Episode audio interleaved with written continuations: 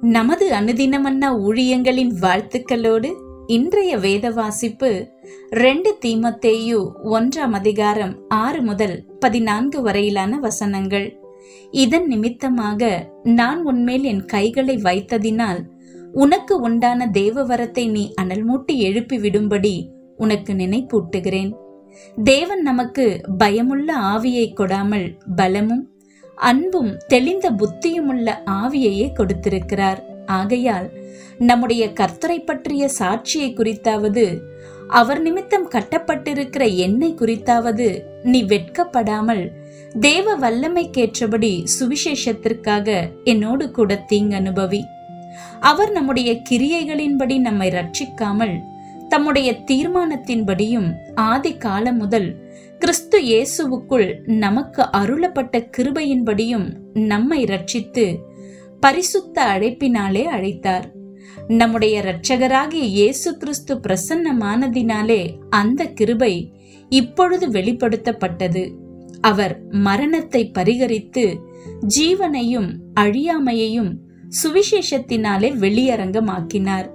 அதற்கு நான் பிரசங்கியாகவும் அப்போஸ்தலனாகவும் புற ஜாதியாருக்கு போதகனாகவும் நியமிக்கப்பட்டேன். அதன் நிமித்தம் நான் இந்த பாடுகளை அனுபவிக்கிறேன். ஆயினும் நான் வெட்கப்படுகிறதில்லை. ஏனென்றால் நான் விசுவாசித்திருக்கிறவர் இன்னார் என்று அறிவேன்.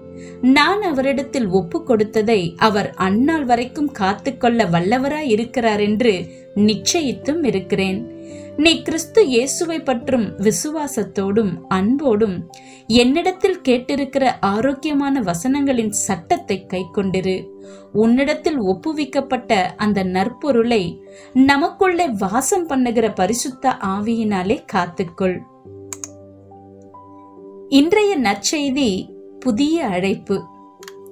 ஒரு அடாவடி இளைஞர் கும்பலின் தலைவன் கேசியும் அவனுடைய கூட்டமும் வீடுகள் கார்கள் கடைகள் என்று கொள்ளையடிப்பதையும் மற்ற அடாவடி கும்பலுடன் சண்டையிடுவதையுமே வாடிக்கையாய் கொண்டிருந்தனர். அதன் விளைவாய் கேசி கைது செய்யப்பட்டு சிறையில் அடைக்கப்பட்டான். அங்கே சிறை கலவரத்தின் போது கத்திகளை விநியோகித்த நபராய் மாறினான். சில நாட்களுக்கு பின் தனி சிறையில் அடைக்கப்பட்டான். ஒரு நாள் அவனுடைய அறையில் கனவு காணும்போது அதில் அவனுடைய வாழ்க்கையின் முக்கிய சம்பவங்களையும் இயேசு சிலுவையில் அறையப்படுதலையும் அத்துடன் இயேசு இவனை பார்த்து இதை உனக்காகவே செய்தேன் என்று சொல்லுவதாகவும் கண்டான். கண்ட மாத்திரத்தில் தரையில் முகம் குப்புற விழுந்து தன் பாவத்தை அறிக்கையிட்டு அழ ஆரம்பித்தான். பின்பாக ஒரு நாள் அதை அங்கிருந்த சிற்றாலய ஊழியரிடம் சொல்ல அவர் அவனுக்கு இயேசுவை குறித்து சொல்லி வேதாகமத்தை பரிசாக கொடுத்தார். அதுதான் என்னுடைய விசுவாச பயணத்தின் துவக்கம் என்று கேசி சொல்லுகிறான். அவனுடைய தனிமையான சிறையிலிருந்து மீண்டும் பிரதான சிறைக்கு மாற்றப்பட்டான். அங்கே அவனுடைய விசுவாசத்தின் நிமித்தம் தவறாக நடத்தப்பட்டாலும் அங்குள்ள மற்ற கைதிகளுக்கு இயேசுவை குறித்து சொல்லுவதன் மூலம் தான் புதிய அழைப்பை பெற்றுக்கொண்டதாக மகிழ்ச்சி அடைந்தான். தீமத்தேயுவுக்கு பவுல் எழுதிய நிருபத்தில் வாழ்க்கையை மாற்றும் கிறிஸ்துவின் வல்லமையை குறித்து பேசுகிறார்.